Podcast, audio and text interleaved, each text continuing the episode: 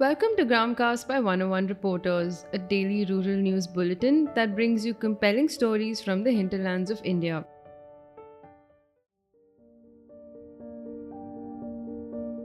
On the occasion of International Women's Day, Gramcast highlights the current status of women in India today. Sudarshana Devi used to cover her face in a ghungat, cook, fetch water, raise children, rear cattle, and barely step out of her house without male company.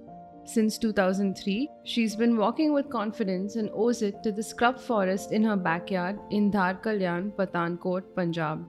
Sudarshana collects medicinal plants and sells them to local traders, making rupees 1,50,000 in 2020. Sunita, the social development facilitator, mobilized the women to come out and work. Close to 300 women have made a livelihood from agroforestry.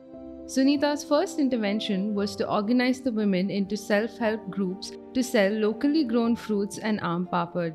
They shifted to Amla, Neem, Amaltas, Gandla, Pasuti, and Babar later. This story is a part of the series on the promise of commons by 101 reporters, reported by Siddhartha Bandyopadhyay. Better hygiene practices are being promoted by Nayan Saikia from Biswanath Chariali. Known as the Padman of Assam, Nayan Saikia was inspired by the work of Arunachalam Muruganantham, who was the Padman of India. Nayan opened an NGO in Assam called the Always Foundation to manufacture low cost sanitary napkins. These are affordable for rural and tea garden women in Assam. 95% of women are not aware about sanitary napkins, nor do they have access to them. Always Foundation produces between 1000 to 1500 napkins every day. They are connected to all the northeastern states as well as Bihar and West Bengal. The sanitary napkins are marketed by the women of the village, which gives the customer easier access to the product.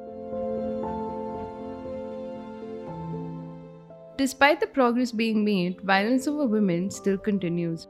In Gaddi Peddapur village, Telangana, a woman was set on fire by an unknown person. She has been moved to Osmania General Hospital for treatment. Sub Inspector Mohan Reddy said that the woman had gone to Jogpet market on Sunday and hadn't returned that night. She was found unconscious the next morning with burn injuries. Initially, the suspicion revolved around an acid attack, but later it was discovered that she was doused in petrol and burnt. Alladurg police station has registered a case and are investigating the reasons behind her attack. They suspect that the woman might have been acquainted with the attacker.